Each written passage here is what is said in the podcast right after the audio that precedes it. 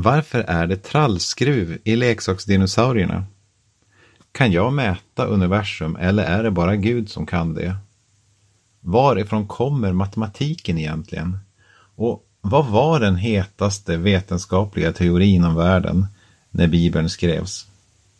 Frågorna hopar sig.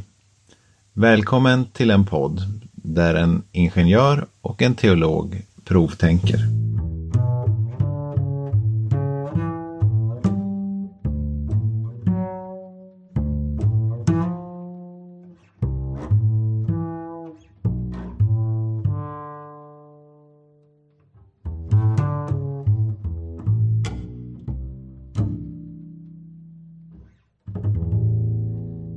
Rickard.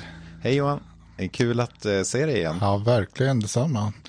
Det här är ju ett eh, speciellt tillfälle där vi får, får konstatera att sedan sist vi spelade in så har det ju hänt en del saker. Ja, vi har ju faktiskt släppt podden. De första tre avsnitten gjorde vi ju utan att ens annonsera för omvärlden att den här podden existerar. Men nu existerar ju podden när vi spelar in det här. Nu existerar podden och vi har eh, haft ett releaseparty faktiskt. Mycket trevligt releaseparty. Eh, många gäster och eh, många som borrade fast plastdjur i ett bord. Ja, detta bordet, det måste du berätta, vad, vad, vad handlar det om? Ja, eftersom det var ett releaseparty för våran eh, podd eh, Teologen och eh, Ingenjören så tänkte jag att det kunde väl vara trevligt att ställa upp ett gammalt bord på högkant, måla det svart, ställa fram lite trallskruv, lite rep, eh, presenningsrep närmare bestämt och lite gamla plastdjur. Och så fick folk borra och dra snören och skruva fast djur och ha sig för att skapa universum. Vilket... På, på det sättet skapar man alltså universum. Jag, jag var ju med, det såg jättetrevligt ut och eh, speciellt de här stackars eh, leksaksdjuren som genomborrades med långa trallskruv var ju en syn för sig. Ja, det var väldigt dramatiskt med de, de genomborrade dinosaurierna och andra saker får man ju säga. Eh, men tänkt, vi tänkte väl att det passar in i, i temat på, på våran podd. Att eh, dels så ska det handla om naturvetenskap, eh, om universum till exempel. Men det handlar också om att hitta meningen i allt det här. Ett, ett meningsfullt universum kan man säga var temat för det här konstverket som våra eh, gäster skapade under festen. Mm. Mm. Och vi har eh, en Facebook-sida som heter Teologen och Ingenjören som eh, där vi kommer att eh, lägga ut lite information och annonsera nya avsnitt. Det finns mm. också ett Instagram-konto. Ja. Så de får ni gärna följa och gilla och allt vad det heter. Så, så får ni nyheter om när vi håller på med någonting nytt. Mm. Och dela till alla era vänner och, och sådär. Ja. Eh, vi har fått, faktiskt fått ganska många lyssningar hittills. Eh, jag tror att vi är några hundra, 400 ungefär. Mm. Det känns ju roligt med tanke på att vi har funnits så kort tid. Det är jätteroligt. Mm. Och till och med från Singapore har, har någon laddat ner vårt avsnitt. Ja, ja det, det är coolt. Ja, det var väldigt imponerande. Mm. Vi har ju en eh, bild som är eh, ikon för, för podden. Där du och jag sitter. Vi kanske ska tala om för lyssnarna att eh, det är ingenjören då, jag Johan Gunnarsson som sitter till vänster på bilden och du Rickard som sitter till höger, vilket kanske inte då är riktigt samma ordning som själva titeln. En del människor har blivit lite förvirrade där. Ja, ja.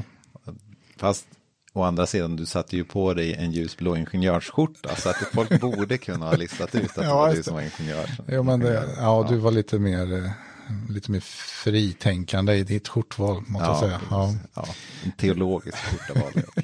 Ja. Eh, och eh, sen så har vi då ett manuskript i bakgrunden. Det måste du ju bara säga vad det är för något. Ja, det finns ju massa gamla bibelmanuskript och de tidigaste är ju i former av papyrusar. Eh, och det är här närmare papyrus nummer ett. Ehm, och eh, jag valde helt enkelt bara ett, ett av alla dessa nytestamentliga papyrusar som finns. Och ett som jag tyckte såg ganska vackert ut. Och sen valde du också någonting till bakgrund. Ja, just det. En sinuskurva, ja. ja. Men den, en, en, en, den får representera ingenjörsbiten här. Ja, och det passar väl bra med det du har forskat på också. Ja. Just reglerteknik, det handlar väl mycket om att reglera sinuskurvorna. Ja, absolut, det Ja. kan man säga.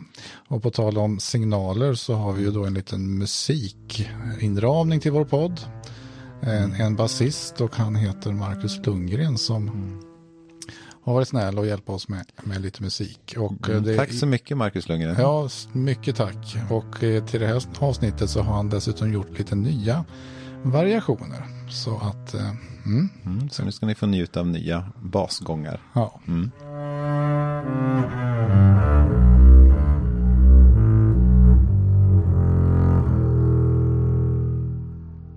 Vi har fått lite feedback på det vi har sagt hittills som vi är väldigt tacksamma för.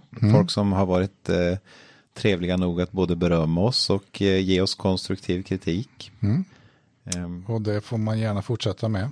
Ja. Och man får också naturligtvis eh, komma med idéer på ämnen som man tycker vore lämpliga för, för mig och Rickard och borra oss ner i lite djupare.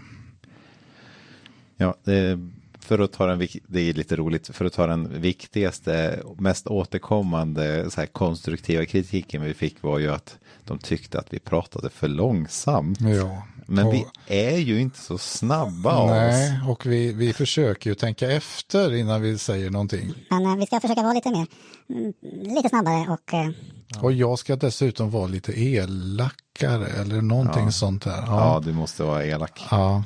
Du är ju inte så bra det, på det. Det ligger ju för mig verkligen. Alltså. Nej, men eh, det tar vi till oss och, eh, och då har vi ändå klippt bort ett antal mm och eh, andra konstigheter innan vi släppte podden. Ja, precis. Nu tycker jag vi kör om eh, Ja. universums ursprung. Ja, och vi, som ni har förstått på det här formatet så, så är tanken att vi utgår oftast från, hittills har vi i alla fall gjort det, utgått från någon bibeltext så att vi kan ha ett avstamp i, i, i den kristna traditionen. Och sen, eh, sen så diskuterar vi fritt därifrån kan man säga. Eh, Och jag tänkte så här Johan, att eh, jag skulle den här gången läsa en bibeltext som du kanske inte hört så ofta. Det uppenbara skulle ju vara här att läsa skapelseberättelsen i första Mosebok. Eh, men den har vi ju alla hört. Den hade ju Eh, jag gått all- till attack på för att jag hade förberett mig, men nu Mm. fintar du mig. Ja, men vi kan komma tillbaka till den sen. Ja, Eh, men in, alla har inte hört den. Men alla som går i kyrkan emellanåt och läser Bibeln emellanåt och kanske också kommer ihåg vad man läste i skolan någon gång. Har hört den ett antal gånger. Eh, men det jag tänkte läsa för dig är istället ur Jobs bok. Och Jobs bok, det är ju en bok som handlar om jobb. Eh, det är en ganska hemsk berättelse. Eh, jobb blir av med allt. Hans barn dör och all hans boskap dör och hans hus förstörs. Och, ja, han sitter där på askhögen och sörjer för att hela hans liv är förstört. Han har bara sin hustru kvar. Sen kommer hans vänner som är inte så jättebra på att vara stöttande kompisar skulle man kunna säga. För de eh, istället för att bara sitta med jobb och trösta honom. Jo, de sitter faktiskt tysta med honom väldigt länge innan de börjar diskutera. Men, så det är ju väldigt stöttande. Men när de väl börjar diskutera så ifrågasätter de jobb. Du måste ha gjort något fel. Eftersom det här har drabbat dig. Gud måste ha straffat dig av något, av något skäl. Men det vi har fått veta innan. Det är att vi som läsare har fått lite inblick i i vad som hände i himmelen och där hände det något ganska märkligt. Det är Gud och eh, Hassatan, åklagaren, nu, som med tiden blev Satan, eh, som har haft någon slags diskussion om, om Jobb skulle fortsätta vara rättfärdig och trogen mot Gud även om allting eh, togs ifrån honom. Och Gud går av obegripliga skäl med på att eh, åklagaren, eh, Satan, får, får göra det här mot Jobb. så att jag blir en försökskanin i något slags laboratorie. Ja, eller det är bara någon slags vadslagning. Alltså ungefär att det går väl lätt att vara rättfärdig om när, när man får alla välsignelser här i världen. Men ska vi se hur lätt det är att vara rättfärdig? Ja, men det blir som ett experiment, du har rätt. Eh, En, en, en liten sån här näsvis fråga här nu då. Vem har skrivit Jobs bok? Det vet man inte. Eh, Okej. det, det ingår i den så kallade vishetstraditionen. Det brukar kallas för vishetslitteratur. Det handlar om den här typen av reflektion över livets omständigheter som var ganska vanligt, inte bara i, i judiskt tänkande utan även i egyptiskt, babyloniskt eh, tänkande och sådär. Så vi har vishetstexter även från andra kulturer runt den här tiden. Ja. Mm. Men det Jobs bok gör det är ju att ifrågasätta den här läran om att det går alltid bra för den som är rättfärdig och det går alltid dåligt för den som inte är rättfärdig. Eh, för att ja, det känner vi igen oss i. Det, ju, verkligen. det går inte alltid bra. För, och men då i detta, så på slutet, häpnadsväckande nog, så får, eh, så får Jobb faktiskt prata med Gud. Gud har ju varit tyst här i 38 kapitel och inte sagt någonting. Det är bara han och hans vänner som har diskuterat. Jobb har sin tes. Det är typ att Gud är en skurk, han har gjort fel som har straffat honom eftersom han är rättfärdig. Och hans vänner har haft tesen, nej du måste ha gjort något fel eftersom Gud har straffat dig. Okej. Mm. Och då kommer Guds svar som går ut på, om vi tar hela det svar han får, så går det ut på, du som människa kommer nog aldrig riktigt förstå det här. Nej. Och det är det, svar, han får, det är det svar han får, så det är verkligen en hård macka utan smör. Ja, verkligen. Ja. Och nu kommer Gud att ge någon typ av eh, skapelseförklaring eller? eller Ja, Okej. precis. För att i, i det här så, så tänker ju Gud då att i att han ska använda sitt skapelseverk som argumentation för att hjälpa Jobb att förstå att Jobb kan aldrig förstå Guds perspektiv. Så det är en riktigt eh, gediget sätt att förklara för jobb att han inte begriper. Ja, kan man säga. Och det är ju Okej. många som har blivit provocerade av Guds svar. Och det är en jättediskussion. Vad går, vad går Guds svar i Jobs bok ut på egentligen? Det kan vi diskutera också. Men det jag tänkte fokusera på, att vi skulle fokusera på, som jag skulle vilja höra hur, din reaktion på, det är ju när Gud beskriver hur han har skapat världen. Eh, Vad, vad tycker du att det ja. är för, för text helt Okej. enkelt? Mm. Men det vart en ganska lång inledning och det har ju bara att göra med att jag, du måste ha den här ramen för att förstå varför Ja. Gud säger det han gör. Vilket kapitel är det du läser? Nu är det Jobb kapitel 38. Herren svarade Jobb ur stormen. Vem är du som höljer min visa plan i mörker med ord utan förnuft? Gör dig redo, var en man, ge mig besked när jag frågar. Var var du när jag lade jordens grund? Låt höra om du vet och kan. Vem bestämde dess mått? Det vet du nog. Vem spände mätsnöret över den? Var fick dess grundvalar fäste? Vem lade dess hörnsten? Medan alla mor morgonens stjärnor sjöng och gudasönerna jublade. Vem satte portar som spärr för havet när det bröt fram ur moderlivet? Och jag gav det molnen till kläder och dimman till lindor. Jag satte för det en gräns och stängde med portar och bommar. Jag sa, hit men inte längre. Här skall din sto- dina stolta vågor hejdas. Jag tror jag stannar där. Det finns jättemycket att läsa, jättespännande saker. Men det var ju att, att Gud eh, förklarar att han har skilt eh, vatten och land. Ja, precis. Vad- Du får gärna, du, jag kan sträcka över texten till dig om du vill ha den. Ja, Nej, men det är, det är lugnt. Men det känner man ju igen, eh, vatten och land. Och, eh, men sen tänkte jag på det här med dess eh, eh, bredd, spänt snöret över hela eh, skapelsen. Det är ju någonting som, som vetenskapen i princip nästan börjar kunna säga att man har lyckats med. Du menar mäta runt hela jorden? Ja, inte bara jorden, jag tänker ju på universum snarare. Ja. Precis. Eh, här är det ju i och för sig då jorden som mäts. Eh, men, men det är ju sant. Alltså, fast nu för tiden så försöker vi mäta hela universum. Hur, stort är hela universum? Oj, ja, det borde jag ju ha svar på. Nej, men det är väl, ja. Och man har nog inte kommit ända ut i, till. Men det, det handlar ju om att man eh, blir ju allt bättre på att bygga teleskop och undersöka vad som finns långt där ute. Så. Eh, Och sen en hörnsten där. Gud lade en hörnsten.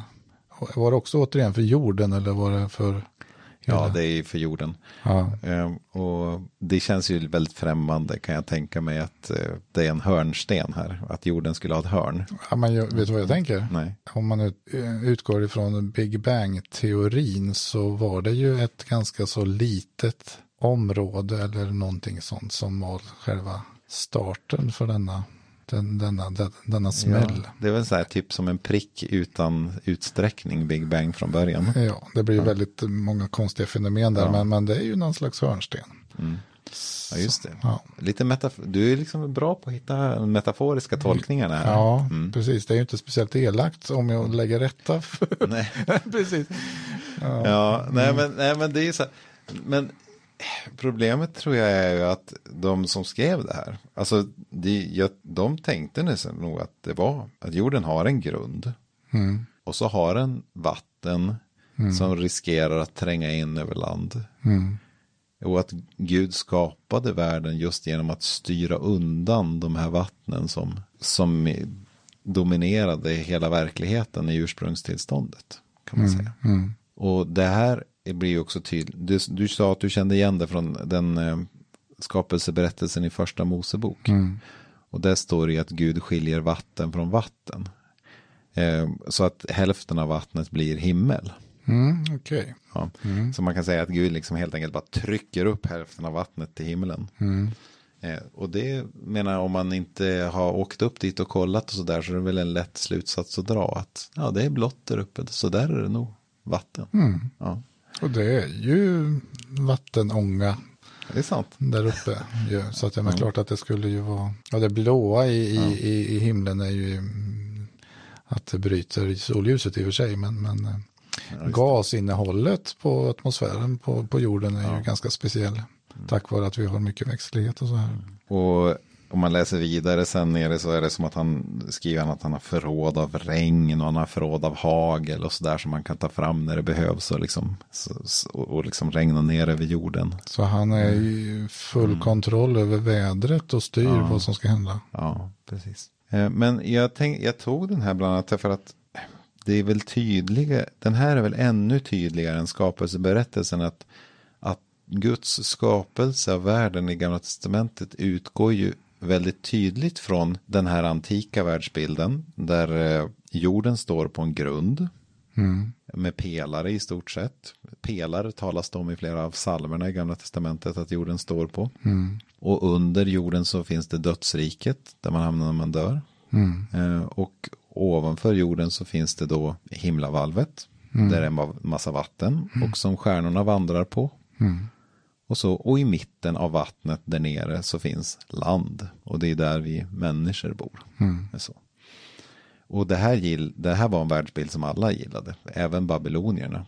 Som de eh, som skrev de här texterna nog var väldigt influerade av. Så att det var, man kan säga, babylonierna hade den hetaste vetenskapliga världsbilden i antiken.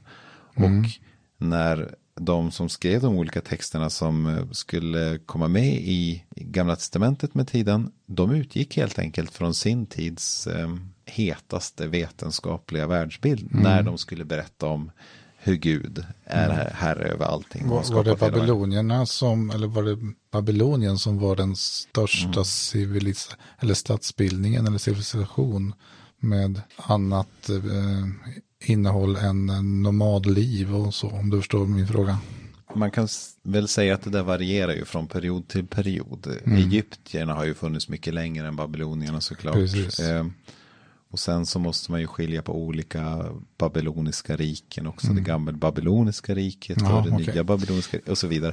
Men det man tror är att när judarna togs i exil i Babylon, Mm. då fick de väldigt mycket kontakt Eh, Och det var ju den utbildade delen av den judiska befolkningen som eh, togs eh, till eh, fångenskap i Babylon eh, på 500-talet före Kristus.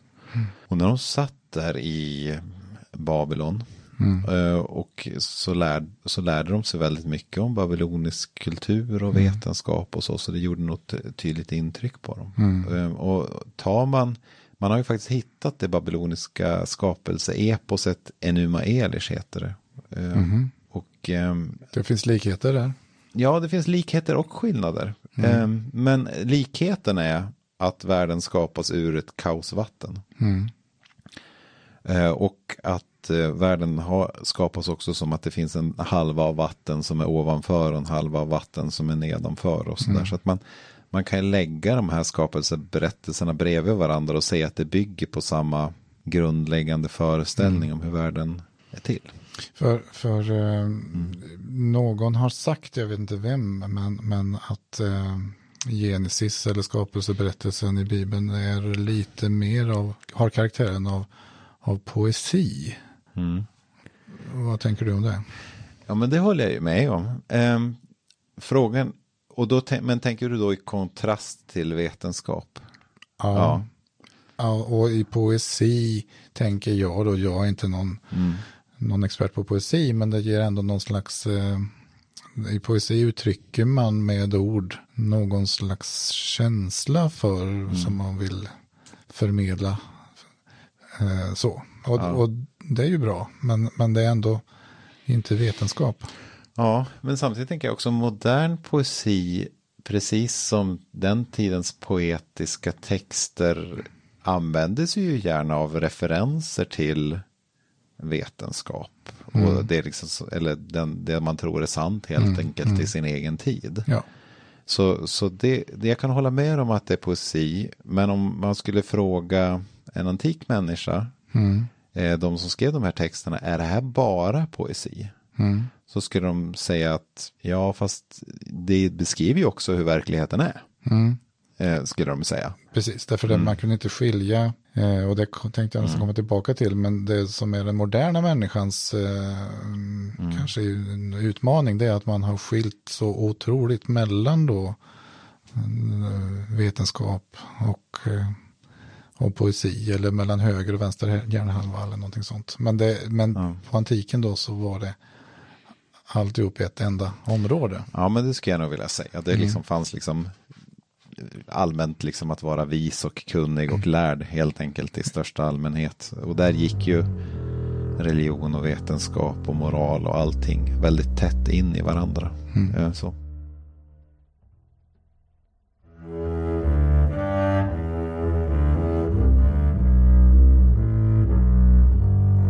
Men det finns väl ett visst intresse för en nutida eh, läsare att ta det här med våran förmåga att skilja på poesi och vetenskap.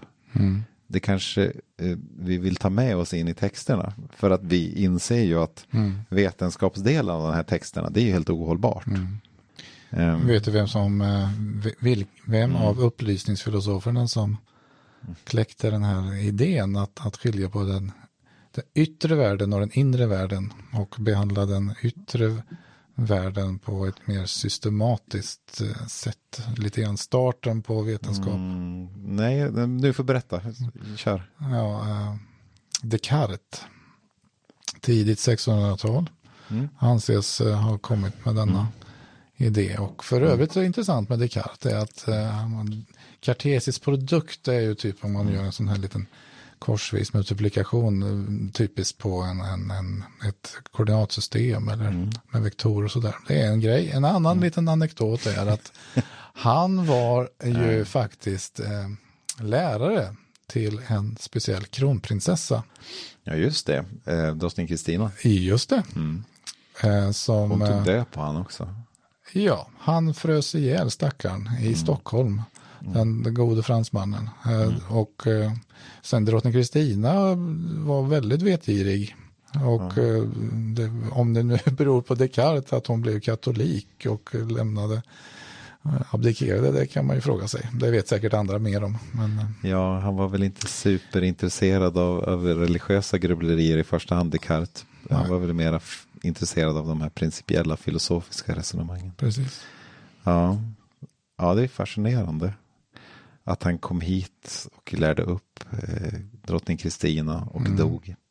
Och Ja. kan vara, man skulle kunna säga, han startade också ett tankesätt att låta oss inte blanda in känslor när vi ska, och mm. trosföreställningar när vi ska titta på, på, vår, nat, på naturen, utan mm. göra det här på ett mer systematiskt sätt. Ja, eh, det är väl det man brukar eh, ibland säga att vi, vi lever i en avförtrollad värld. Alltså världen. Just det. Mm. Alltså att det, när man under stora delar av världens historia kunde se på världen liksom med, med sin tids vetenskapliga kategorier så, mm.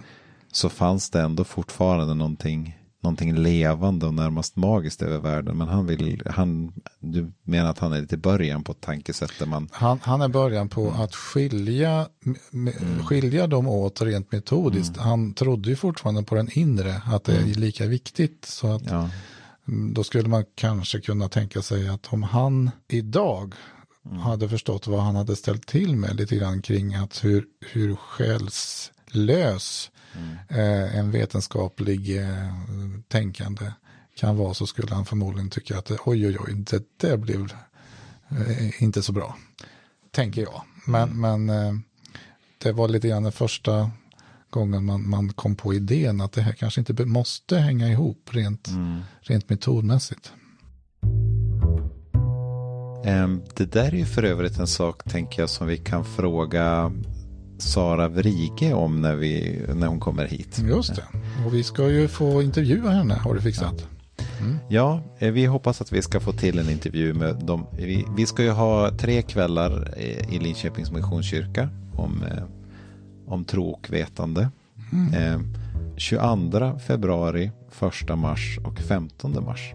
Mm. Första gången kommer Gerhard Wilhelmsson hit och han ska prata om evolution och mm. skapelse. Andra gången kommer Sara Vrige hit och hon ska prata om vetenskap och tro mm. och med fokus på fysik. Och sen sista gången så är det du och jag som ska livepodda lite grann mm. ehm, och prata om om Gud en illusion.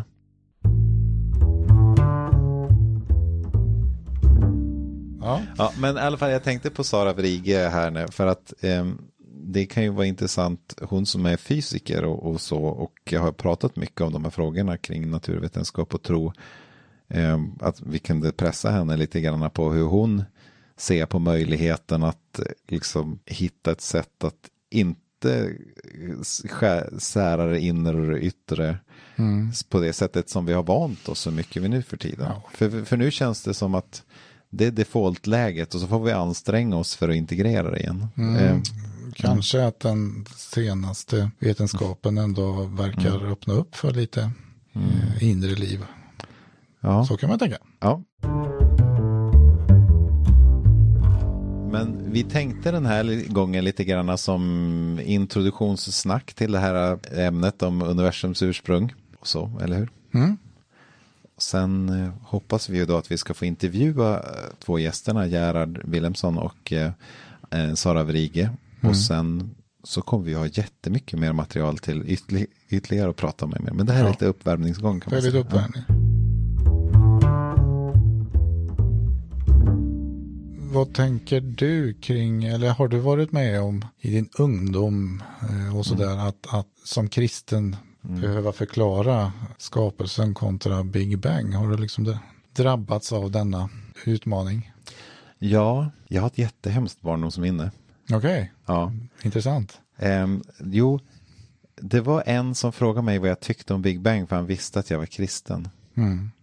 Och på den tiden så trodde jag att det var en viktig del av att vara kristen att liksom inte tro på evolution och inte på Big Bang. Mm. Men då började jag svara på varför jag jag blandade ihop det i huvudet. Så jag började svara på varför jag ansåg att evolution inte var möjligt. Mm, mm. Och jag var 12 år gammal. Mm. Och han tyckte ju att det var oerhört roligt att jag inte ens förstod skillnaden på Big Bang och evolution. ja. jag, jag, måste ha framstått som oerhört eh, ja. korkad just då. Mm. Eh, men ja, jo, det har jag varit med om. Mm. Eh, och jag vuxit upp i ett sammanhang där man, där man såg en tydlig konflikt mellan att vara kristen och tro på, på att Gud skapade världen och att vara att acceptera de vetenskapliga modellerna för hur världen blev till. Hur var det för dig? Eh, ja, jag har inte blivit eh, så att säga utsatt för just att, att eh, stå upp och försvara varken det ena eller det andra. Däremot så har jag ju sett stackare i typ klasskompisar som med liv och lust skulle förklara ja, skap, skapelsen enligt Bibeln eller, eller mer en kreationistisk inställning och sådär. Så och det är ju det att, att på något sätt så framgick det att till slut så hade de satsat allt vad sin kristna identitet eh, hängde på, på just denna fråga. Så det blev mm. otroligt viktigt. Och där har inte jag varit att den kristna identiteten hängde på det. Däremot så har man ju alltid tyckt att eh, begreppet Big Bang eh, kändes som mm. ganska otryggt och konstigt och lite eh, påhitt så att säga. Ja.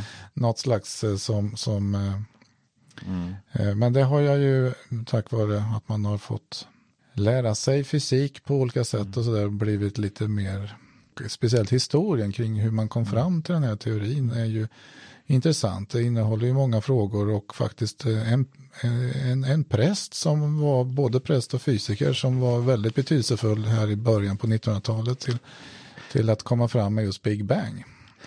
Jag måste bara få berätta, vi återkommer till det. Alltså när du berättade om att det var ändå någonting som du inte riktigt fick något veta när du växte upp hur, hur man skulle kunna få gå ihop och sådär. Mm. Det var så och jag känner nog likadant från när jag växte upp. Eh, mm. Även att det är några års skillnad på oss, inte jättemånga. Men mm. eh, när en av mina egna barn växte upp, mm. då var det en av mina döttrar, hon var fem år gammal, så sa hon glatt, pappa, jag vet hur det gick till. Gud startade Big Bang. Mm. Så. Så? Ja, men... det var så här jätteenkel lösning för en femåring. ja. Men för henne, hon är uppvuxen i ett klimat där där det inte är en konflikt på något sätt mellan tanken på att Gud skulle kunna stå bakom universum och mm. att universum skulle ha blivit till med Big Bang. Och jag minns inte ens om jag någonsin sa, hade sagt någonting sånt till henne eller om hon bara kom på det själv. Men mm. det var så roligt att hon var fem år mm. gammal och mm. glatt utbasunerade hur hon hade fått allting att gå ihop. Ja, men det är ju bra. Ja. Och det är ju faktiskt en, det var väl någon av kyrkofäderna, Augustinus, eller nu är jag mm. ute och cyklar med namnen här, mm. men, men eh, det finns det, många kyrkofäder. Ja, men, men, ja. Som menar vadå att? Jo, men att eh, orsak och verkan i naturen, att, att det som händer orsakas av någonting som i sin tur mm. orsakas av någonting annat mm. och till slut så blir det en enda jätte, jättelång kedja Mm. Som då utifrån någon slags eh, rimlighetsperspektiv så hade han svårt att tänka sig att en sån kedja kan vara oändligt lång. Alltså måste någonting ha startat någon gång. Ja, jag vet, sätt. den som utvecklade det här argumentet mest var ju Thomas av Aquino. Ja, det var eh, det jag var ute och for sen, så ja, kanske, sen vet jag inte vem som var först med det ja. argumentet. Men Thomas av Aquino var den som stämmer. utvecklade Precis. det mest. Um, ja. Det spelar inte så stor Nej. roll vem det var. Så. Men det är ju ändå den här känslan av att det måste ha funnits någon som drog igång alltihopa. Ja.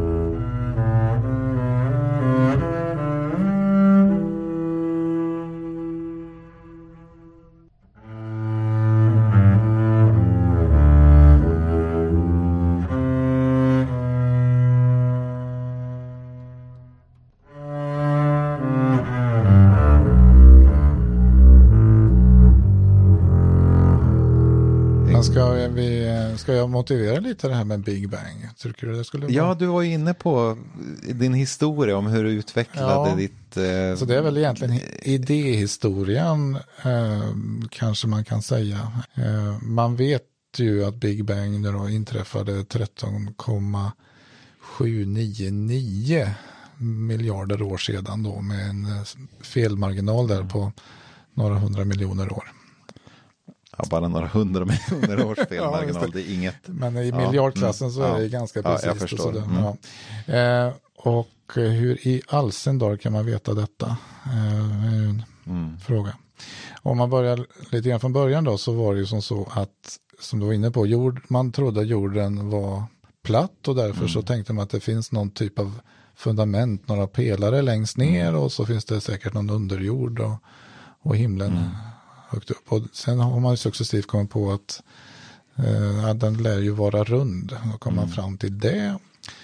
Och sen var det då Galilei som eh, fick eh, sota för Copernicus också, Mm. men fick eh, eh, presentera idén om att man hade alltså tittat på planeterna, hur de rörde sig på himlen och Mm. på solen. Och eh, kom fram till att det var en rimligare, alltså en enklare totalbild av hela eh, planetsystemet ifall det var faktiskt jorden som också rörde sig då runt solen istället för att allting rörde sig runt jorden. Men det som faktiskt är lite en väldigt stark motivering till att det var rimligt att tänka sig att jorden var universums eh, medelpunkt, vet du vad det är? Nej. Jo, att alla stjärnor i övrigt satt liksom fast så mycket på samma ställe på himlen. Ja, just det. För om jorden skulle röra sig i denna rymden så tänker man sig ju att det vore rimlig, rimligt att Karlavagnen skulle kunna, alltså vinklarna, man, man skulle kunna Ja, se det. stjärnhimlen från olika håll och så. Just det, om man inte tänker att de ligger sjukt långt borta då. Precis, Eh, och så- det är just det de gör. De Ja. ligger något så fruktansvärt långt borta så att det För spelar liksom enligt- ingen roll. Enligt den antik, antika modellen så, så vandrar ju stjärnorna längs efter valvet på himmelen. Ja. Ehm, Och då kommer vi in på det här med hur kan man mäta avstånd till en stjärna?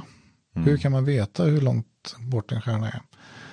Och då försökte man med någon typ av parallaxmetod.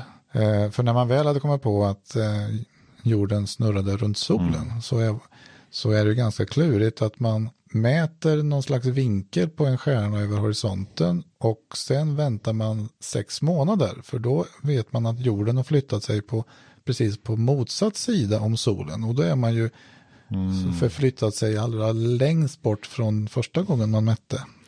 så försöker man få någon slags triangel där. va? Ja, precis. Och det är så ytterpyttesmå skillnader så att det visar sig i praktiken vara... vara Det måste, det måste ha blivit mer som en mm, typ jättesmal nålspets. ja, det går säkert att mäta någonting på de närmsta stjärnorna men, men, men eh, om vi nu ska försöka att få något avstånd till Andromeda-galaxen som, då, då blir det väldigt svårt. Ja, jag förstår.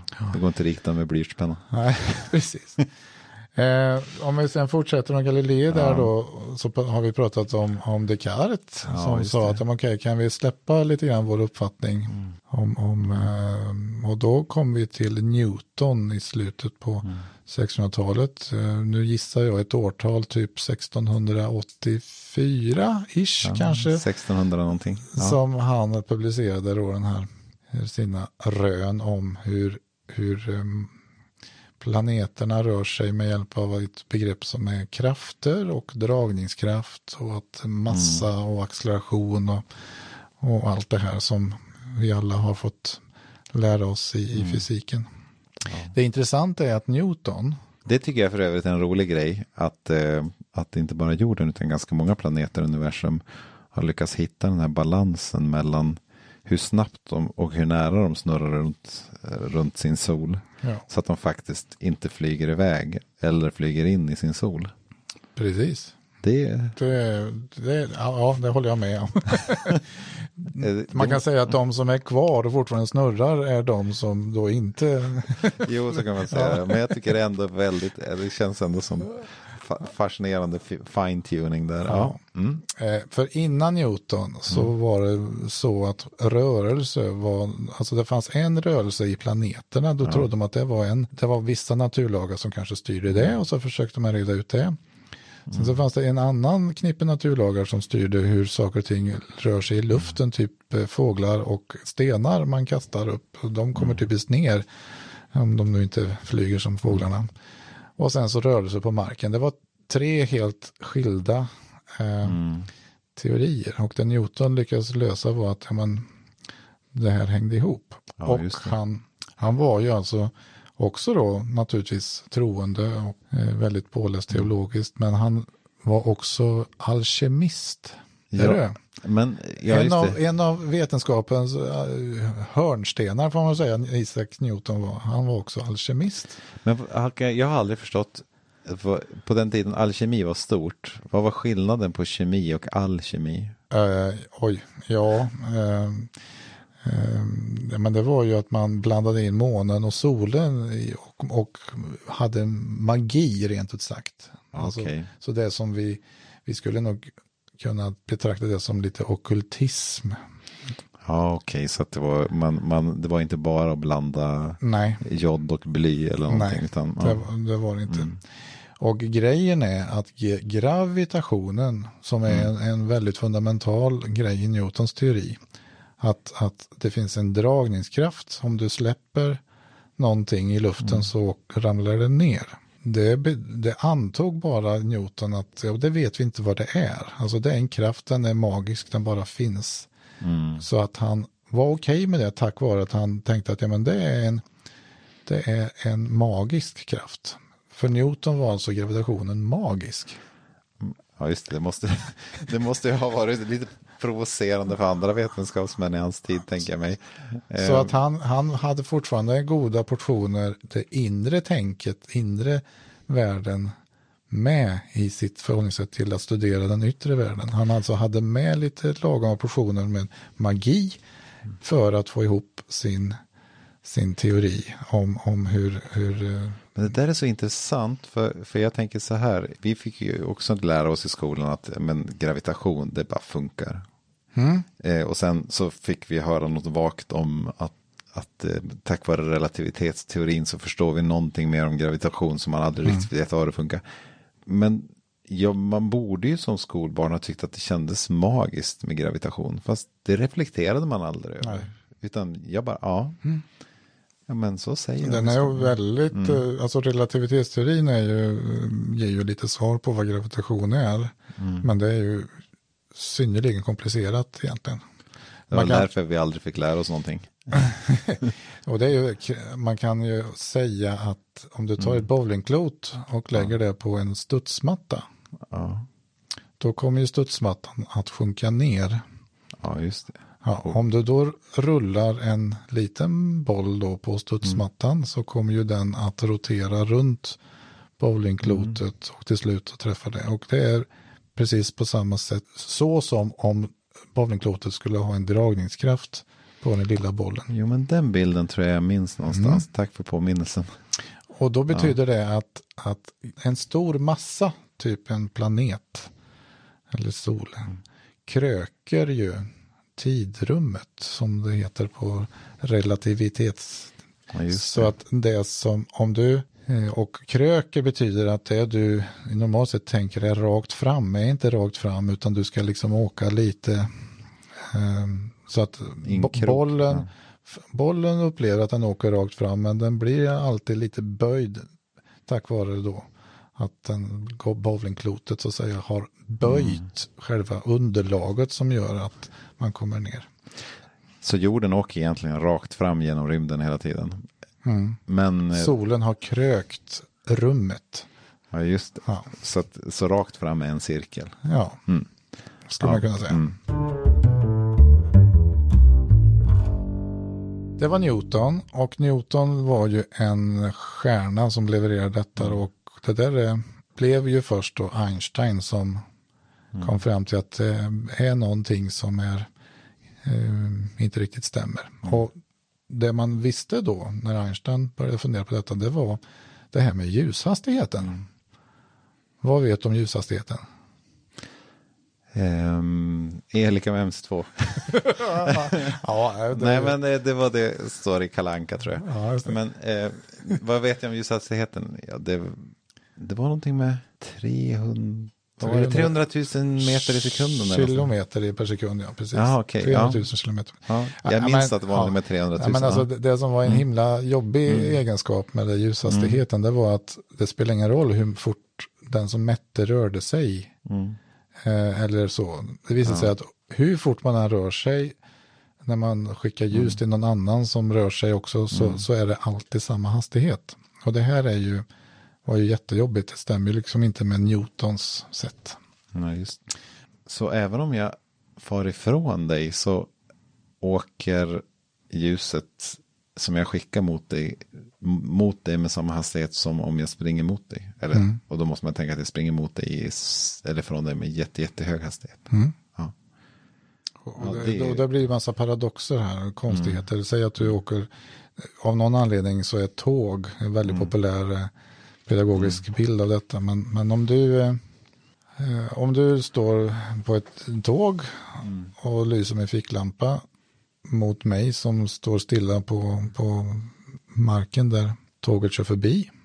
Och sen om samma ljus eller från ficklampan också någon som åker med tåget, ditt tåg, också ser denna ljusstråle, säger medpassagerare, så kommer både medpassageraren och jag uppleva att ljuset har samma hastighet. Och det här gjorde de väldigt förbryllade. Fruktansvärt förbryllande. En liten, en liten sidoreflektion, du ska strax få fortsätta din berättelse, den är jättespännande. Men eh, jag tänker på om vi relaterar till den här texten som jag läs, läste i början av Jobs bok 38. Mm. Där är det ju så att när Gud berättar då om att sin överlägsna förståelse av universum. Mm. Alltså det är han som har skapat hela universum, det är han som har koll på helhetsbilden. Och, och Jobb kommer aldrig kunna begripa den här helhetsbilden. Mm. Då, då blir resultatet att jag bävar inför Guds storhet och liksom förstår Mm. att han accepterar att han aldrig kommer kunna förstå det här. Mm. Men så är det ju inte om man säger 1900-talets vetenskapsmän. Det är inte så att de bara stannar och bävar inför detta fenomen att åh, det är fantastiskt, här har vi upptäckt någonting som är helt obegripligt. Nej. Nu måste vi sätta oss ner och vara tysta inför detta. Utan det är mer, då är det mer så här typ, det här måste vi också lösa. Mm. Eh, och, och en annan skillnad som jag tänker på det är att Jobs problem med universum är ju inte i första hand att han inte förstår naturlagarna i universum, utan han förstår inte universums moral. Han är upprörd på att moralen, är, är fe, det är något fel på moralen i livet. Eh, han borde ha blivit belönad för att han levde rättfärdigt. Men det nutida forskningsprojektet handlar inte om att vi upprör oss över universums brist på inbyggd moral, utan att vi, vi är intresserade helt enkelt hur på ett helt omoraliskt sätt eh, hänger ihop. Så vi har ett, liksom, ett universum som saknar en moralisk dimension nu för tiden. Mm. Förutom då möjligtvis att vi människor kanske ändå besitter någon typ av moralisk dimension. Mm, jo, vi människor gör ju det Ja, såklart. och då Eh, kommer vi, vi kanske senare när vi ska Ja. prata om AI och artificiell Ja. Mm. intelligens så är ju det en typisk eh, intressant Ja, verkligen. grej att fortsätta. Mm. Men, men så är det, det saknas ju moral i universum i övrigt så. Ja. Eh, nej men det här med att ljuset eh, alltid har samma Mm. hastighet. Eh, Det är ju förbryllande. Det är förbryllande. Och eh, man kan säga vad Einstein gjorde Mm. till slut var väl att bara liksom säga så här. Okej, om vi nu antar att detta är sant. Att ljuset har alltid samma hastighet oavsett relativt allting annat. Det är där ordet relativitetsteori kommer ifrån. Så börjar han ju ett arbete att sortera fram då, okej hur ska man då eh, förändra eh, de fysiska lagarna när det gäller eh, hastighet, acceleration eh, och sådär. Eh, och eh, det landar ju då till slut i att massa konstigheter.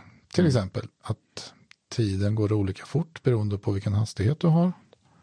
Ja, just det. Det är sånt där som är svårt att konceptualisera med sin vardagserfarenhet. Men, Ja. Och en klocka högt uppe på ett torn Mm. som är lite längre ifrån, som känner lite mindre gravitation Mm. än en klocka som går mycket ner på marken eller ju- nära.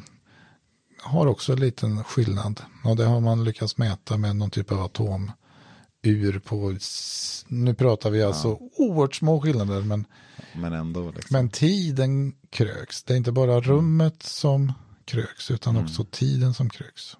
Krökt tid. Det är spännande. Ja, Ja. det är jättespännande. Och sen när Einstein hade formulerat de här ekvationerna, då kommer ju, då var det faktiskt fram till, eh, just det, en sån aspekt också var ju att man kom fram till att, att gravitation böjer ljus. Och det var ju en eh, lite spännande historia att man, man eh, kom på där att om, samtidigt som det är solförmörkelse och hela solen är är eh, skymd. Så om man då tittar på någon stjärna som är alldeles i närheten av solen så borde det innebära att positionen på den stjärnan ändrar sig lite grann tack vare att ljuset från den böjs av runt solen. Så att precis där är ganska i närheten tidsmässigt när Einstein kom på de här idéerna då ville man ju genast hitta något ställe på vår jord där det skulle vara en total solförmörkelse. Och jag tror att det var något ganska jobbigt ställe där. Det var kanske inte riktigt okej att åka till till Ryssland, ja, om det var Krim eller ja, jag kommer inte ihåg riktigt någonting sånt. Så, Ja, och jag antar Politiskt jobbigt ställe. Politiskt ja. jobbigt ställe och dessutom så var det ganska tråkigt om det var mulet ändå. Ja, Så- just det. Ja, så det var lite anekdoter där. Men sen då när, när Einstein hade tagit fram detta så fanns det egentligen fram till på 50-talet två lösningar på universums ursprung. Det var en del av fysikerna som sa att ja, men det har alltid varit så här, steady state. Mm. Och så var det en grupp, och det var egentligen under ledning av en, den här belgiske prästen som också var fysiker som, som hade hittat en annan lösning som löste Ekvars ekvationer som då föranledde att allting började en gång. Eh, och det var det som då motståndarlägret döpte till Big Bang för de hittade på Ja, det okej. ordet som ett lite vanvördigt begrepp för att liksom skulle liksom eh, prata, prata ner den idén då. Men det blev ju då lite mer, det, det överlevde, det namnet Big Bang. Intressant. Eh, det för att det vi har lär, lärt oss det är ju att det är den teorin som, som gäller, i alla fall när jag växte upp och sådär. Det var liksom, man fick inte höra om att den här debatten. Jag tänker med eh, steady state versus big bang. Steady state kan man då eh, postulera att det inte finns någon början på universum. Eh, Medan big bang kräver en början på universum. Eh, och det har väl vissa teologiska implikationer också om det finns någon som drog igång universum eller inte. Alltså det, Med Big Bang så växer ju automatiskt den här frågan. Fanns det någon som drog igång universum en gång i tiden? Eh, Precis. Och, och så. Och du sa någonting, du, och det har jag glömt att säga, ordet Big Bang-teorin. Eh, I den här diskussionen och, och så är det ju faktiskt ganska viktigt att man just säger att det är ju en teori. Ja. Och vi kan ju inte egentligen säga att någonting är sanning. Vad man kan säga då det är att det är förskräckligt mycket observationer och data som gör att den absolut mest sannolika teorin av de teorier vi har just nu att välja på är just Big Bang-teorin. Och det är lite grann en, en vad ska jag säga, en, en hederskodex bland vetenskapsmän att man hela tiden betraktar att vad man jobbar med är att försöka motivera teorier. Det är ju ett sätt att säga att man är ju öppen för en alternativ teori. Och, och ja, det är ju så det, att, har väl varit en deb- det där har väl varit en ganska irriterande sak i debatter i USA. Inte kanske i första hand här, men mellan förespråkare för kreationism, alltså att jorden skapades på sju dagar och, och, och evolutionsvetare, just där att ni, att eh, kreationisterna har sagt att men ni säger ju att evolution är bara en teori. Det är ingenting som är säkert. Och, och då har liksom vetenskapsmännen behövt liksom förklara att ja, men, vi kallar även sånt som vi är hyfsat säkra på för teorier. Ja. Jo, men det är ju så att, att, att om, om man nu jämför mängden data för den ena teorin och jämför mängden data för den andra teorin så kan det ju ändå då säga att okej, det är ju mest sannolikt att sanningen är den teorin som man har mest data på. Men det, man ska ju komma ihåg det att, att från att man trodde jorden var platt till att man trodde att jorden var rund fast den var centrum så har man ju alltid varje sån uppfattning kan man ju betrakta som en teori. Men så har man då mätt, alltså nu kommer det här med mätningar, man måste tro på det man mäter, det sa vi i förra Ja, avsnittet. Ja.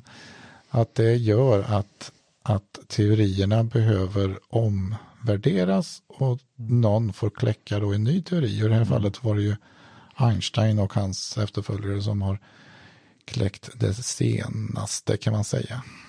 Eh, Den absolut mest eh, häftiga observationen och mätningen kom man fram till på 60-talet. Som, som var spiken i kistan för den här steady state och till förmån för. Det är nämligen så att, att ljus i universum är från en stjärna när den rör sig med hög hastighet ifrån oss. Och det gör de mesta stjärnorna för allting expanderar. Så ser man det att, att ljusets färg blir lite mer rött. Just det. Och rött, Röd, röd färgen förskjutning kallas det. Ja, färgen, det kommer jag ihåg. Färgen på, på ljus har med frekvensen att göra. Va? Just det. Ja. Och det är ungefär som en slags dopplereffekt Mm. då att eh, när du lyssnar på en bil som kommer Mm. emot dig så låter den i högre frekvens jämfört med när den kör ifrån dig. Ja, det. Och det betyder Mm. att det får samma effekt på ljuset. Nu är inte det riktigt sant, men för nu ska vi veta att, att rymden, själva rumstiden och det här gör att själva sträckan växer så att man Mm. drar alltså ut våglängderna för ett ljus som ska färdas väldigt länge mot oss i mil, Mm. miljontals år. Och det gör att det hela blir lite rödare. Eh, så, okej, så det blir alltså lägre frekvens på saker och ting. På 60-talet när man höll på med antenner för att styra satelliter, då skulle man använda antenner för att skicka mikrovågor mellan sig. Och då var det de amerikanska ingenjörerna, de kom fram till att det var väldigt mycket störningar på mikrovågsbandet. Och de där störningarna verkar komma från rymden. Det är någon som, någon skickar massa mikrovågstrålning mot jorden. Och det visar sig också komma från alla riktningar i princip. Mm. Då var det någon av fysikerna som upptäckte denna observation. Och detta är då, dessa mikrovågstrålning är då alltså ekot från självaste Big Bang-smällen. Det är väldigt kul att, alltså, Och de- det är alltså, alltså, när Big Bang skedde så var det ju ett oerhört mycket ljus i början. det är roligt. Jag tycker det är alltid så roligt med de här upptäckterna som sker av misstag. För Ja. of, nu, det man hör ju oftast är att de bygger någon jätteapparat Ja. och ska slunga, nu för tiden ska de slunga partiklar i den här apparaten för de har någon teori om vad de kanske ska hitta. ja. Eh, och så kämpar de hårt för att få fram resultat. Men ibland så bara hittar man saker. Ibland misstag. hittar man saker. Och mikrovågor är ju, alltså det är ju elektromagnetisk strålning som är av lägre frekvens än ljus. Så att man kan säga att tillräckligt från början så har det här gamla ljuset, vad som nu har blivit av detta är nu då mikrovågor. Och då kan man mäta det och så stoppar man in det i formlerna och man kan eh, mäta på ma- massa sätt. Och hela tiden så får man nya begrepp som stödjer teorin och inte bara det då. Utan ekvationerna med alla de här datainstoppade pekar på att ja, men det här hände alltså för 13,799 miljarder år sedan. Det är Alltså det är ju helt strålande. Eftersom det är mitt jobb att relatera tillbaka till liksom hur, hur, jag- hur man ska säga, det vetenskapliga arbetet gick till på Bibelns tid och så i jämförelse med det här. Em, så jag menar det här är väldigt tydligt frukten av det här eh, naturvetenskapliga arbetssättet som, som är standard eh, i modern forskning. Det vill säga man, man har hypoteser och så, så, hit, så skaffar man observationer av olika slag och testar det om det stämmer bäst på den eller den hypotesen och så stärks antingen hypotes A eller B och så vidare. Ja. Jag sa ju tidigare att skapelseberättelsen i Bibeln har likheter med Enuma Elish, men, den är, men också skillnader. Så här kan man ju säga att det är någon slags innovation i skapelseberättelsen då i, i, i föreställning om hur, hur världen skapades. I Enuma Elish så, så är det så att eh, världen skapas ur den urguden Tiamat som klyvs i två delar. Hon är på ett sätt en urgud och på ett sätt ett monster. Eh, och denna Tiamat har också fött monsterkrigare som, som de babyloniska gudarna måste kriga mot för att besegra henne och sådär. Ehm, Men till slut när de lyckas besegra henne då klyver de henne i två delar. Ehm, Och det, de här delarna blir då himmel och hav. Och i kontrast till det så säger ju Bibelns skapelseberättelse, nej nej, så där var det inte. Det här gick helt lugnt och fint till. Det finns en enda gud i universum. Och universum skapades av denna gud i en lugn konstnärlig, som du sa näst tidigare, nästan närmast poetisk eh, skapelseprocess. Där varje steg i skapelsen är någonting gott. Det är inte alls resultatet av strid. Utan det här är gott och Guds plan. I den babyloniska skapelsen, berättelsen, får man ju veta att skapelsen är ju resten av ett urmonster. Det vill säga den är liksom inbyggt destruktiv i någon mening. Och så, men här då säger ju den här berättelsen, nej så är det inte. Och en annan sak är ju att i, i, i den här skapelseberättelsen och också i andra berättelser från Babylon så får vi veta att människorna skapades som eh, tjänare åt gudarna. För gudarna tyckte det var jobbigt att göra ordning eh, världen. Så de sk- skapade tjänare åt sig, människorna. Just det. Men i skapelseberättelsen så får vi ju veta att eh, vi är det högsta och finaste i skapelsen. Vi är Guds avbilder, satta att härska på Guds vägnar. Så här, här sker ju någon typ av innovation i skapelseberättelsen i polemiskt krig mot den babyloniska.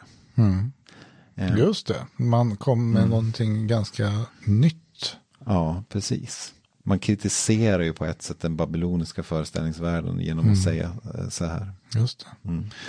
Och, men är inte lite speciellt, alltså det här människan är, är skapelsens krona. Ehm, jag tänker också på kunskapens träd. Nu, nu ska vi kanske inte komma in på just den delen. Men vi, vi, om man nu tänker sig att människan eh, nu då, har lyckats med hjälp av att tänka logiskt och med någonting som då kallas matematik komma fram till hur gammalt universum är i slutändan. Ja, Det är ju snacka om att vara skapelsens krona och ha, ha, ha gudalik förmåga på att säga, eller hur? du, jag tycker det ser, glittrar lite ögonen Ja. på här, dig här nu när du Ja. pratar om matematik. Vad är det? Alltså jag gillar ju också matematik väldigt mycket, Ja. fastän att jag är teolog. Men, men jag kan tänka mig att du har en alldeles särskild relation Jo, till men matematik. alltså det- det- Vad, är, vad är det vackra i matematik? Ja, men, men alltså var eh, en, en fysiker som jag nu inte heller eh, vet exakt vem det var, men, men, men en, när man ställer någon slags fråga om met, på ett metafysiskt plan till en fysiker så tycker de inte att det är så där, eh, man behöver inte ha Gud till att förklara eh, universums uppkomst. Och det är precis det man har lyckats räkna fram. Och man har dessutom varit väldigt, väldigt eh, eh, duktiga på att använda matematik för att förutse vad som man förväntas kunna mäta. Och det, det som var alldeles nyligen Nobelpriset i höstas handlar om att man hade någon på, eh, ja, låt oss säga 60-talet eller någonting sådär kommit på det här med gravitationsvågor. Att det borde finnas. Och så bygger man ett mätinstrument som kostar jättemycket och väntar i antal år och till slut så lyckas man upptäcka detta då. Så den förmågan att med mänskligt eh, tänkande, det, det fascinerar fysikerna. Alltså, och då, kan man, då säger de så här att ja, vart universum eh, kommer ifrån, det, det, det, det vet vi. Men varifrån kommer matematiken? Men äh, bara en liten passus här. Ja. Det jag, typ utan att veta allt för mycket, det har hört att man har ju väl kunnat räkna på vad som händer i Big Bang, typ ganska så. Men vad som händer precis, precis eh, vid den här absoluta startpunkten. Där är det väl ganska vild spekulation fortfarande. Så att där, där är man väl lite inne på att där finns det väl ingen riktigt bra förklaringsmodell än. Eh, hur- Nej, hur- alltså modellerna, matematiken når ju en singularitet där och det betyder ungefär som att det divideras med noll ungefär. Där man kan komma oändligt nära, men man kan inte komma riktigt Ja, till startpunkten. Och Och där, så, där vill jag gärna säga att ja, men där någonstans är Gud. ja, just det. Och man kan också säga så här då att, att ja, men vadå, men, men vad, vad hände innan eh, Big Bang? Ja, just det. Och det tråkiga fysik fysikaliska svaret på den frågan är att ja, men eftersom rumtiden där skapas i, i form av Big Bang så finns det inget innan. Och det är jätteroligt. Det finns liksom begreppet tiden finns Mm. inte. Alltså självaste tiden skapas i Big Bang. Och att man som fysiker bara tycker att det är okej att tänka så. Att tiden skapas. Det är ju ganska metafysiskt, eller hur? Ja, och svårt att begripa med en vardagserfarenhet. Det måste vara någonting som man mer matematiskt kan konstatera än, än någonting som man kan liksom egentligen levas in i hur det är. Borde inte du som teolog verkligen gå igång på just det Ja. att tiden skapas? Och, Ja, ja. ja, ja verkligen. Men jag skulle vilja knyta tillbaka till det du sa om, om eh, fysikernas fascination över människans förmåga och förstå. Ja, och varifrån universum. kommer matematiken? Ja, precis. Eh, men men eh, vi kan väl börja med människans förmåga att förstå matematiken. Mm.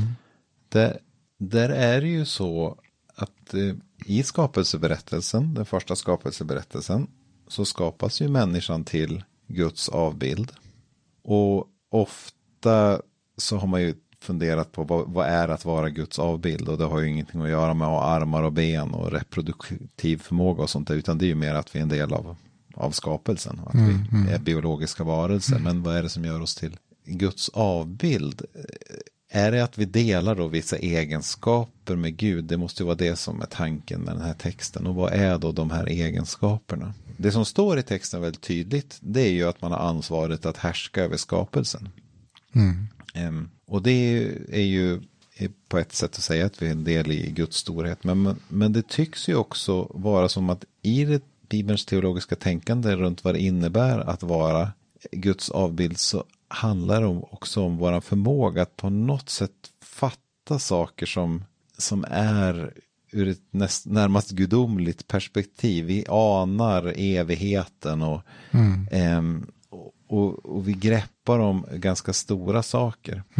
I, I Ordspråksboken kapitel 8 så, så pratas det ju där om, om visheten. Eh, om hur Gud först av allt skapar visheten. Och sen är visheten med när Gud skapar hela universum. Och sen går ju stora delar av Ordspråksboken ut på att människan ska eftersträva visheten och lära sig av visheten och så. Så att det är ett slags budskap att man ska liksom ta mer och mer del av Guds viktigaste egenskap. För det lå- låter i Ordspråksboken 8 nästan ibland som att visheten är någon slags fristående varelse, men det är någon menat som en personifikation av Guds vi- viktigaste egenskap, vishet.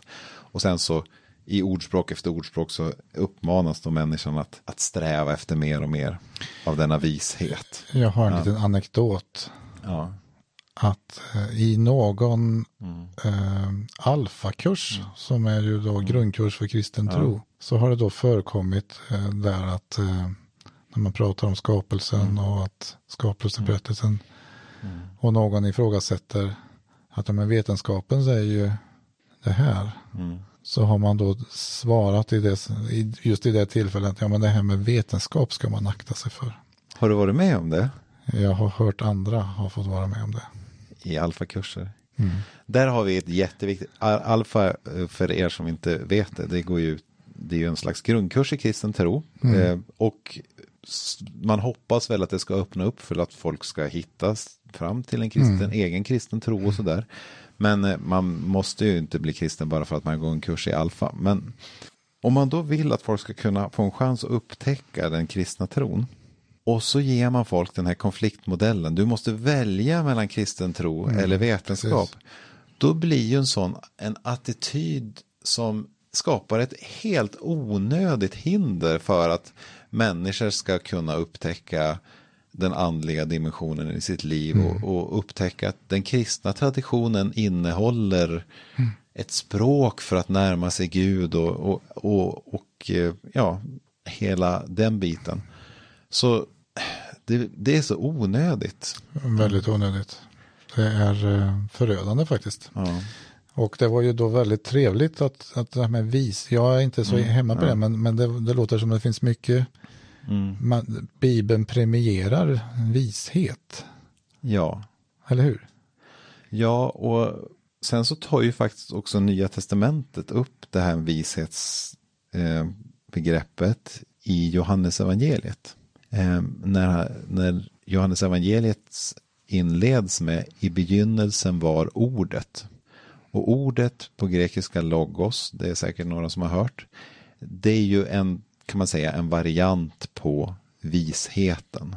Mm. Sofia heter visheten på grekiska. Men det anspelar Johannes första kapitel väldigt tydligt på Ordspråksboken 8. Alltså det är meningen att den som kan sitt gamla testamentet ska fatta direkt att okay. det är det det anspelar på för det är så tydliga likheter. För att i Johannes första kapitel så talas det om att allt blev till genom ordet.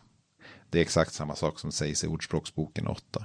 Att visheten var med när allting skapades och var Guds medskapare till allting. Så, så mm. ordet skapade mm. allting? Ja, precis. Och, och då när man, när man pratar mm.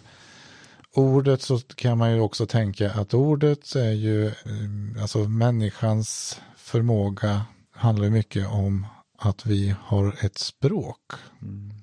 Vi, kan, ja. vi kan sätta ord på det vi ser och hör. Och vi kan sätta ord på det vi begriper och det vi inte och vi har väldigt svårt att begripa det vi inte kan sätta ord Fast på. jag tror att det här blir ännu bättre för dig som gillar naturvetenskap om vi går in på vad logos betyder. Okej. Okay. För det betyder ju inte bara ord.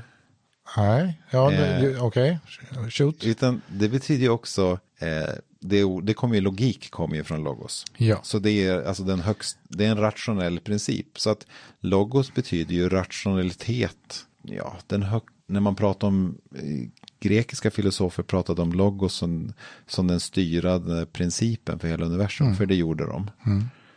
Då menar de, då pratade de inte bara om talade ord, utan då talade de om den högsta rationella principen. Just och det, det, tänker jag mig att du gillar. Ja, men alltså, för jag, jag var väl kanske på väg där ja, okay. mm. i, i den mm. meningen att, att om mm. man nu generaliserar begreppet ord. Ja, ja. Ursäkta till, att jag avbröt. Ja, ja. Så, så är ju faktiskt matematik, det är ju ett slags språk mm. för ett sätt att tänka. Det är ju liksom mm.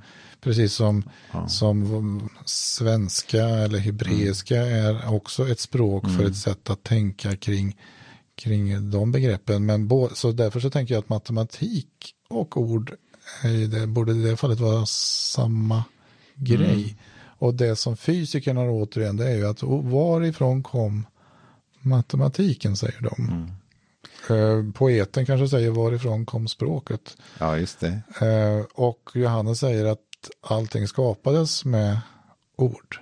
Ja, just det. Allting skapades med detta ord eller denna... Mm, vi... Denna förmåga att uttrycka sig. Eller? Som, som du menar att man skulle kunna tolka logos som eh, jo, om matematik? Jag, om, om, jag skrev Johannes början så skulle jag säga i begynnelsen var matematiken. right? ja, ja. ja. Det, det, tycker jag är en bra tolkning. Jag gillar den på en gång. Ja. Det är en, en bra relevanstolkning för våran tid. Ja. ja. Men det svarar väl inte på varifrån Ja, det är väl att Gud har skapat matematiken blir väl det teologiska svaret. Det kan inte tillfredsställa alla fysiker kanske. Nej, men eh, Gud har kanske gett förutsättningar att mm. matematiken kan skapas. Alltså det mm. här att vi med hjälp av matematik mm. kan börja begripa hur universum faktiskt ser ut. Det är en gudagåva. Mm. Men det måste ju, man kan ju säga att, då att universum är matematiskt anordnat så att det går att räkna på det. Ja. en del av universum. Nu, ja. nu kanske jag ändå ska säga att det, eh, det vore naivt att tänka att allting skulle kunna gå mm. att reda ut med hjälp av matematik. Men, eh, Nej, det är klart. Ja. Speciellt inte mellanmänskliga saker. Du har inte räknat ut ifall din fru älskar dig eller inte. Precis. Med matematiska ja, formler. Vi kanske kommer in på det när vi pratar AI någon gång eller något sånt där. Ja, ja precis. Ja. Formen för att räkna ut om man är älskad. Det tror jag inte kommer vi komma fram till. Men, men det, ska vi säga det att det här slutsatsen att Johannes eh, menade matematik. Är det ska, ska vi avrunda det här avsnittet med, med det? Ja, nu, då, då det jag känns som att vi har verkligen... lämnat ganska mycket lösa trådar i det här avsnittet. Men vi har ju lovat att vi bara ska värma upp här inför kommande gånger. Ja. Eh, det tycker jag låter jättebra. Och påminna igen då om, förutom då att eh, Gud skapade världen genom matematik. Så kan vi väl påminna igen då om att ni som lyssnar på det här och råkar bo i Linköping, att vi har väldigt spännande kvällar framöver som även kommer att inspirera våran podd väldigt mycket. Och det är ju de här kvällarna om tro och vetande. Eh, Precis. 22 februari där eh, Gerhard Wilhelmsen kommer och han är paleontolog, Just det, vad, vad är det? fossilforskare. Han gräver upp gamla tri, vad heter det, trilobiter och, och, Wow. och sådana saker. Eh, och även pastor i Ekumeniakyrkan. Jätteintressant och, och trevlig människa. Men, men känns inte som helt Mm. antik för det. Ja, det får vi väl märka. Vad säger du Gerhard? Är, är du lite antik? Nej, jag tycker inte Gerhard är antik. Ehm, och sen har vi Sara Vrige som också är en väldigt intressant människa. Som har doktorerat i fysik. Och eh, eh, är präst i Svenska kyrkan. Och åker runt ganska ofta och pratar om de här sakerna. Och jag har hört att hon är väldigt duktig på det. Så det ser jag fram emot. Ja, det ska bli spännande. Och det är första mars. Och så sista gången som är 15 mars. Då är det du och jag och vi vet ju knappt vad vi ska prata om själva. Men vi ska i alla fall försöka prata om huruvida Gud är en illusion. Ja. Spännande. Det tycker jag ska bli jättespännande. Ja. Så tills dess så får vi önska alla lyssnare en, en god fortsättning tills vi hörs igen. ja. Vi lämnar varandra här i förvirringen. Ja, Ja. det är bra. Ja, tack. Tack, hej då. Mm.